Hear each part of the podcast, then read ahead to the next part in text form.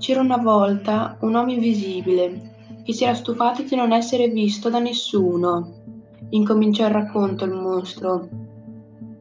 Ma Connor era troppo concentrato a tenere gli occhi fissi su Harry, iniziandogli a camminare dietro. Non è che fosse davvero invisibile, ma era che la gente si era abituata a non vederlo, disse il mostro.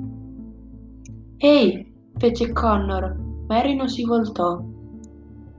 E se nessuno ti vede, esisti davvero? chiese il mostro. Ehi! gridò di nuovo. Connor raggiunse Harry, prendendolo per le spalle e facendolo voltare. Ma Harry rivolse un'occhiataccia verso Sally, come se, sta- come se fosse stato lui. E poi, un giorno, l'uomo invisibile decise di fare in modo che lo vedessero, disse il mostro. Come? Chiese il ragazzo. Come fece l'uomo? E allora il mostro si inginocchiò e gli sussurrò all'orecchio. Chiamò un mostro. Dopodiché il mostro spintonò Harry facendolo volare dall'altra parte della stanza.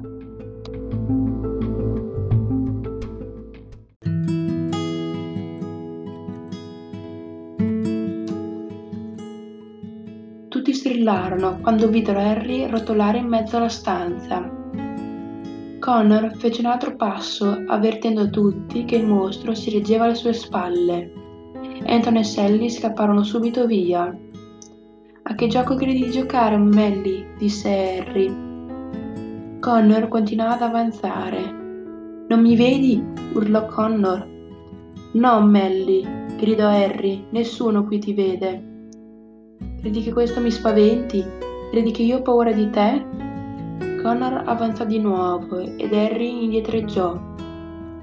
Connor o Melly, quelli che tutti lo compatiscono per sua madre, quello che vaga in giro per la scuola come se nessuno lo potesse capire, quello, co- quello che vuole essere punito. Conor Melly, ma che terrificanti segreti potrai mai nascondere?